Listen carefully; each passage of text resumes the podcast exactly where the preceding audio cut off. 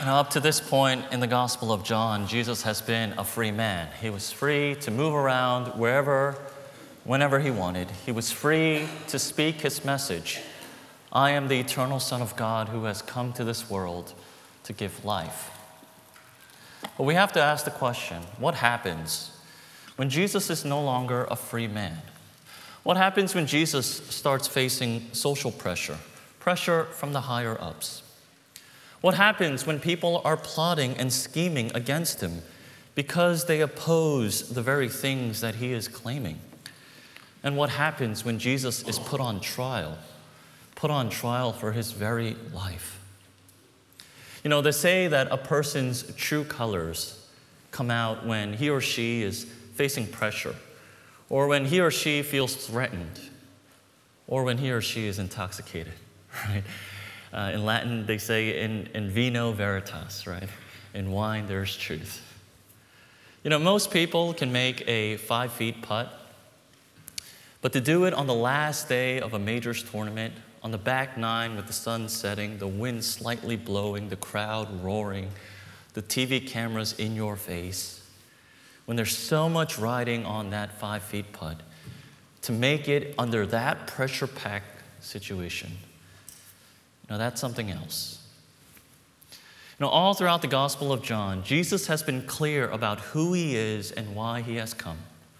But in this moment of vulnerability, as he stands on trial for his very life, how does Jesus respond?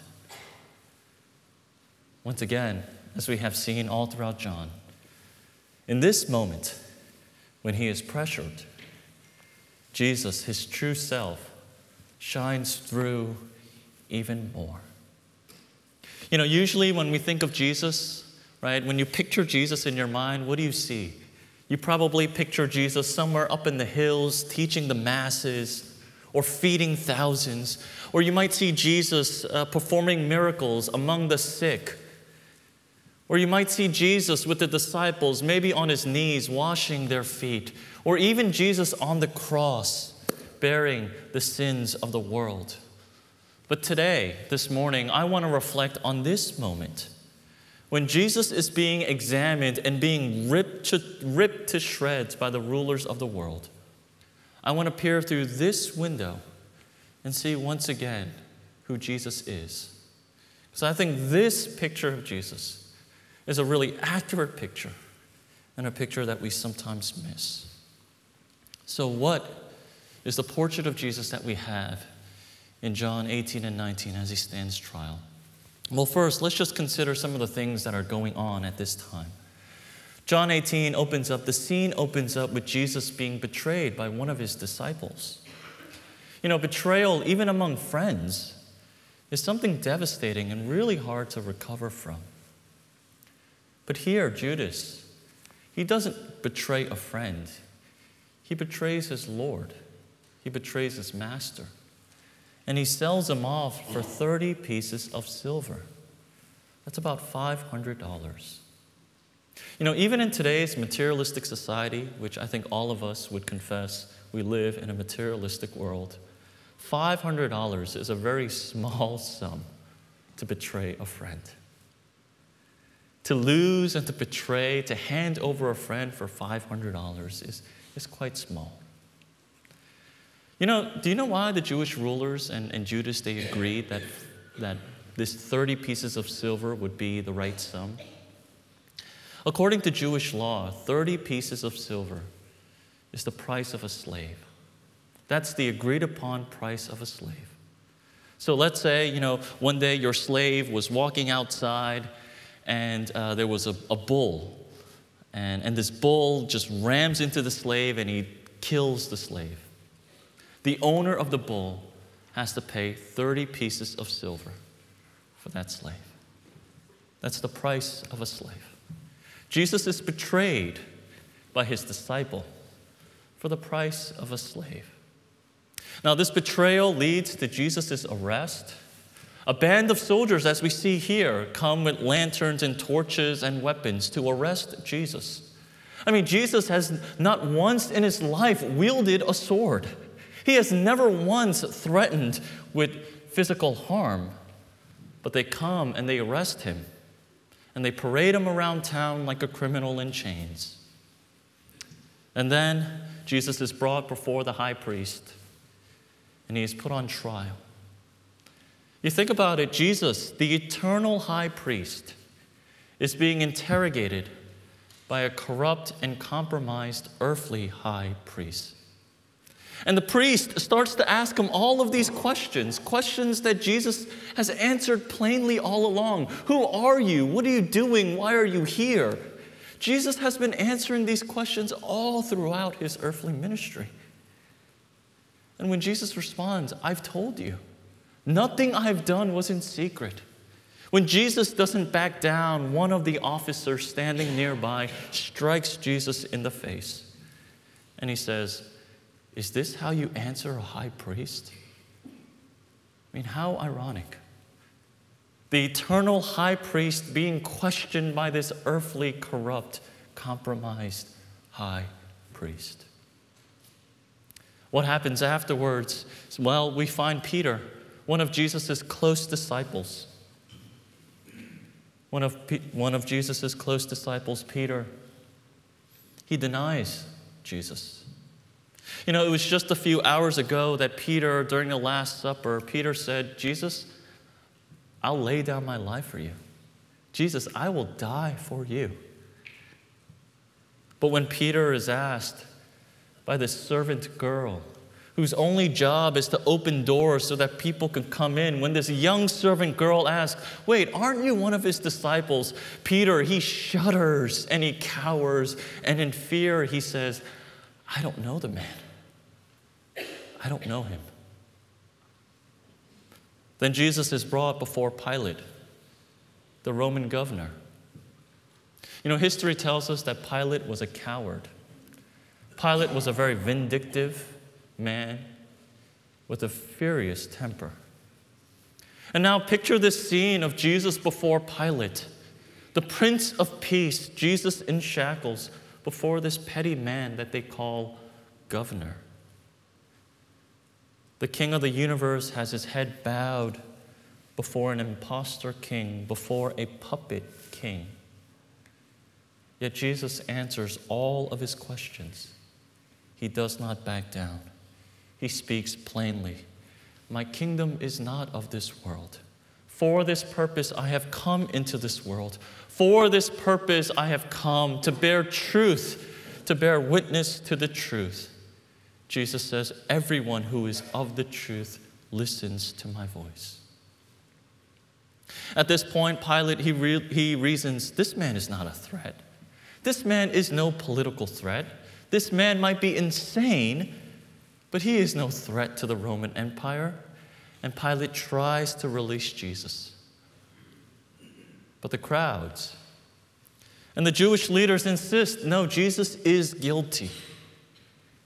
And they play on his cowardice. They say, if you release him, you're not a friend of Caesar. And so Pilate, out of fear that a riot is going to break out, out of fear that he's going to lose his position in leadership, decides, you know what, the best decision to make is to dispose of Jesus, is to just get rid of this insane lunatic. And from there, after Jesus continues to testify to the truth, as he continues to bear witness to the truth, when all of this goes on, Jesus then goes quietly to his execution. You know, in the uh, 1970s, there was this Indian guru uh, by the name of Bhagwan Rajneesh. Some of you might have heard of him. There was a documentary released, quite, quite famous. This man, this guru, he had gained worldwide fame through his teachings and through his books, and somehow he had inspired hundreds of Westerners. And these hundreds of Westerners decided, you know what, we need to go see this Bhagwan Rajneesh. And so they sold off their possessions, they gave up their jobs, and they all came to India to live with Bhagwan in this small compound. Bhagwan, he was this, this mystic.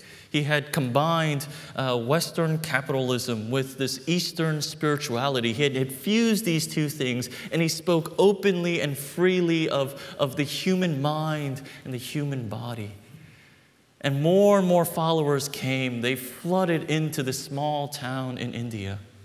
Soon they outgrew the place that they were at, and they decided, you know what we need to do? We need to move our entire community to a larger place. And so they decided, we're going to move to America. And so Bhagwan, with the help of his secretary, they, they buy this 60,000 acre ranch in Oregon. And they start a community. They all fly in.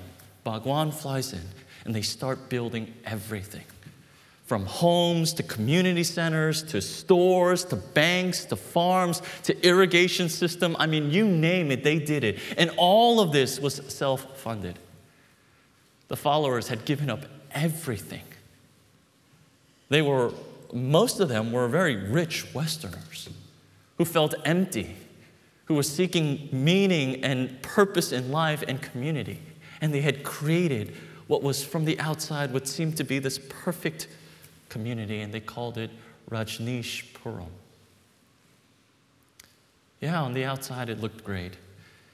It looked like it was a community of freedom and love, no one tied to possessions. There were no boundaries, no rules, and people were ready to give up their lives for each other.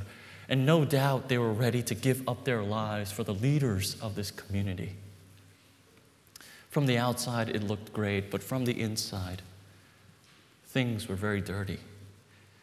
It was corruption. The, the leaders were drugging the people. The whole community was wiretapped. They were illegally arranging marriages so that people in Europe could receive citizenship and live in this town in Oregon. Things got very, very difficult. The feds came in, and the leaders were being charged. And that spirit of unity, that spirit of, you know, we are this ultimate community, that quickly started to change. And the leaders of the community, they started looking after number one. The leaders abandoned the community. The guru abandoned the community. He got on a plane and he left. The secretary took a bunch of people, took the money, and left. And the people were looking up into the sky, seeing the plane departing, wondering what is going on? Where is our leader going? You know, when things get difficult, when there's pressure, when people feel threatened, most of the time the name of the game is self preservation. That's the name of the game. You see it in corporations, you see it in politics all the time. You probably have experienced it in your workplace. When things get difficult, when things get tight, who do people look out for? For themselves. It's all about self preservation. You know, when the religious leaders during this time, when Pilate, the governor during this time, when they felt threatened, what were they doing? What was their aim? It was self preservation. We see this clearly. You know, interesting, you know, one of the basic tenets of Judaism is this confession that Yahweh alone is God, that Yahweh alone is King. But when the Jewish rulers feel threatened that Jesus is creating this movement, what do they do? They look out for themselves. And all of that gets thrown out the window. Right? What do they say? What do these chief priests say? We have no king but Caesar. They will say anything and do anything to save themselves, their careers, and anything that they have built up. I mean, consider Pilate. Pilate knows that Jesus is an innocent man.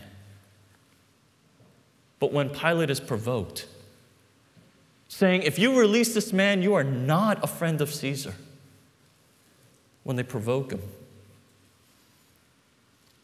what do they do? When they play to his ego. When they say, Show us your allegiance, show us your cards. When Pilate feels threatened, he does what is convenient and what is best for him. But Jesus, Jesus, in this moment when he is tested, Jesus, in this moment when he is put on trial, he does not back down. calmly and collectively, he bears witness to who he is and why he has come. His message does not change. You know, interestingly, while Peter cowers before his questioners and denies everything, Jesus stands up to his questioners and denies nothing. I am who I said I am, and I've come into this world to give life. You know, if Jesus was truly not the Messiah, if Jesus was an impostor, this was the moment. This was the moment where he would have backed down. This was his chance, right? I, I remember when I was a kid, I was sitting in uh, the nurse's office because uh, I had this tummy ache. Now, I didn't really have a tummy ache, but I faked having a tummy ache because for some reason that day I didn't want to stay in school and I just wanted to go home. Okay? Don't judge me. Many of you guys have done that before too. I, I'm pretty sure. So I faked a tummy ache, and you know, the school's always, you know, being reserved and being conservative. You know, they take me to the nurse's office, they say what's wrong, and you know, just like, oh, I have a tummy ache, you know. And so the school, they call my mom, and my mom was working at the time, and she comes to school. You know, typical, you know, Asian tiger mom. She just walks in, doesn't even look at the nurse, and she looks at me and says, Are you really sick? And it was that moment I knew wait, something, she, she, she can smell that something's up. See, I, I reasoned in my mind at that time, I was, I was going like this. I realized that, you know what? If I continue to fake this, I can go home, but she's going to find out, and I'm going to get into some serious trouble. Now, I can tell you what serious trouble in our household was. But because this sermon is being recorded, I cannot. It's on the record, so I can't tell you exactly what serious trouble in our household meant. And I, at that time, I, re, I reasoned, you know what? I'm going to get caught, and I'm going to have to pay a cost. And then I just realized, you know what? It might be safer just to stay in school. So I look up at my mom, and I look at the nurse, and I say, you know what? I think I can, I can stay in school. It'll be okay. She does, my mom doesn't say a word. She just turns back and goes straight back to work. You know, as Jesus stood on trial, this was his moment of backing down. This was his moment to actually make a deal. You know, this was his moment to actually say to the high priest, hey, guys, this was all just fun and games. I can't believe you believed me. You know what? I was just stirring the pot. He could have made some sort of deal. You know what? I have all of these followers. I can mesh it into yours, and we could, you know, just keep this excitement going, but I can give you all the power. You know, he even had Pilate's ear. Pilate was going back and forth to Jesus, saying, Hey, come on, tell me, who are you? Who are you? He had Pilate's ear. He could have struck a deal. But Jesus doesn't back down. He doesn't wilt under pressure. He doesn't cower because he's put on trial. He continues to testify to the truth. He says, I am who I said I am, and I've come to give life. You know, another interesting thing about this, this whole trial scene is that, you know, Jesus is really king. You know, he's, he is the king. And, you know, we have to think, you know, Jesus could at once, with the snap of his fingers, he could have put all of these people in submission. I mean, who do these rulers think they are? They're putting truth on trial. They're putting the judge of the world on the stand and they're questioning him. I mean, just read through this passage and look at what they are doing. They, they, they slap Jesus across the face because he backtalked. Jesus is led in shackles before a man whose reign over a small region lasted for 10 measly years. Jesus is in chains, bowing before this puppet king whose life ended tragically in suicide. You know, Jesus, at the snap of his fingers, could have shown everyone gathered at Jerusalem during this festive time, during the Passover, he could have shown everyone at the snap of his fingers that he was the everlasting king. You know, one command of the angels, one command, and legions of angels would have come down from heaven and they would have declared that Jesus was the King of judgment, that Jesus was the righteous ruler. And everyone at that moment would have bowed down to Jesus. He could have shown right then and there that he was the eternal King. But that was not his mission. His mission at that time was not to show everyone that he was king, but his mission at that time was to show everyone that he was the Passover lamb. Jesus' goal, the reason why he was sent from the, for, from the Father, was to show that he was the one to be slaughtered so that all who believed in him would live. Just as death passed over the Israelites because of the blood on the doorposts during the Exodus, now through the sacrificial death of Jesus, all who look to him would be saved. And this was Jesus' mission. This is why Jesus doesn't back down. This is why, even knowing that his witness would lead to his death, Jesus willingly and knowingly gets captured. He gets paraded around town. He goes to trial, and he is crucified. Jesus knows this. You know, while we, you know, when we think of Jesus, when we picture Jesus, yeah, sometimes we have this picture of a gentle Jesus welcoming children into his arms. A gentle Jesus where children just run freely to him. I mean, think about that, right? I mean, I'm not that old, but you know, when children, when I see children who don't know me, and I don't think I'm that scary looking at all, but when I see children, I go, ah, children don't run to me except for my kids, right? But you know, how gentle must have Jesus been that children just come to him? While we have this picture of a really gentle Jesus where children just come to him, we also have a picture here in John 18 and 19 of a Jesus who is so, so determined. We have a picture, a portrait of a Jesus who doesn't flinch, who doesn't wilt under pressure, a Jesus who doesn't forfeit his mission when he is interrogated, when he is embarrassed, when he is humiliated. You know, when his own creation was condemning him to death, Jesus, he doesn't press the abort button. He doesn't abort his mission.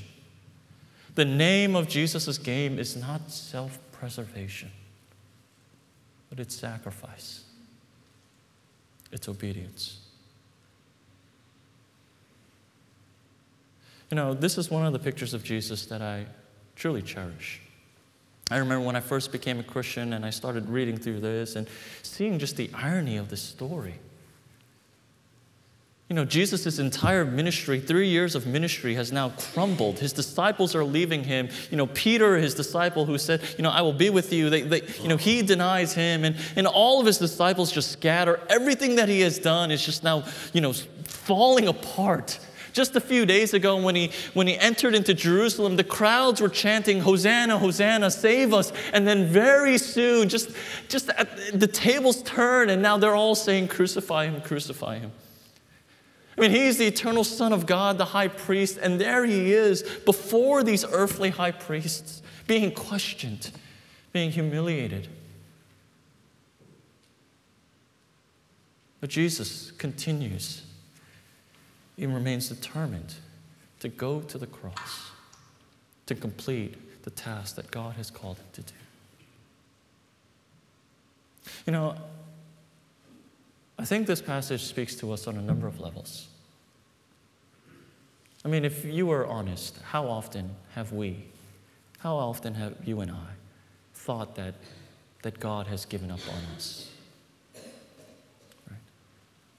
I mean, if Jesus endured this for you, you know, why is it that when life gets difficult, our minds immediately think that Jesus has forsaken us? Why is it that when we sin, yeah, why is it that when we sin, we think that, you know what, Jesus might give up on us? You know, Jesus is not that wishy washy.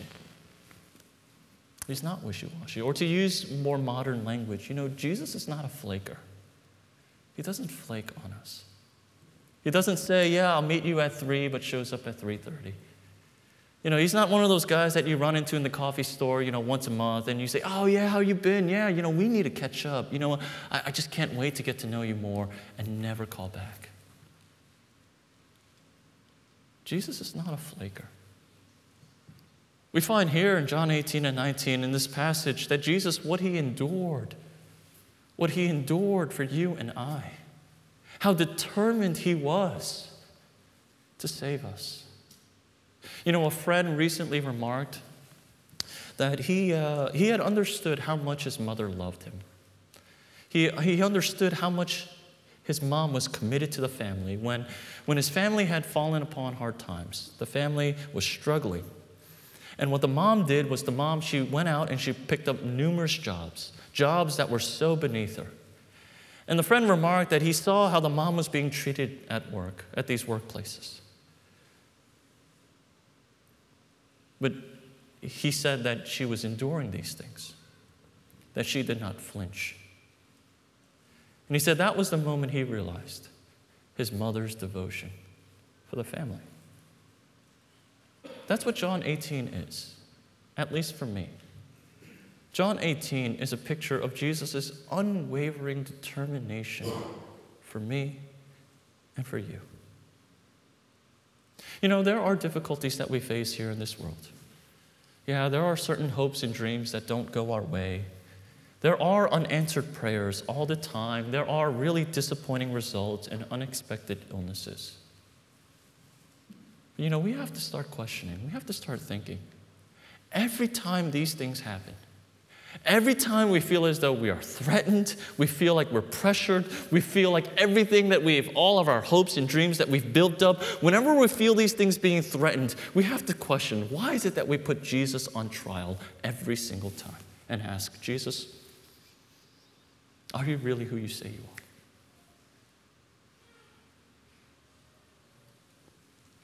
You know, just like the high priests, you know, we put Jesus on trial. We put him on the stand and we question him all the time. What are you doing? Whenever we feel as though we feel threatened, out of self preservation, we look up to God and say, God, what are you doing? Why are you messing with our plans? John 18, 19 shows us a Jesus, a Christ, a Savior, a Lord who has bigger plans, who does not forsake us, a Christ who is determined a Christ who endures. You know, the second thing that I just want to end with is this, you know, in, in pastoral, from to be a bit pastoral, you know, this, this passage, if you read through it very carefully, and I'm sure you'll study it in your small groups if you haven't already, but this passage oozes and it seeps with irony. Jesus is the king of the world.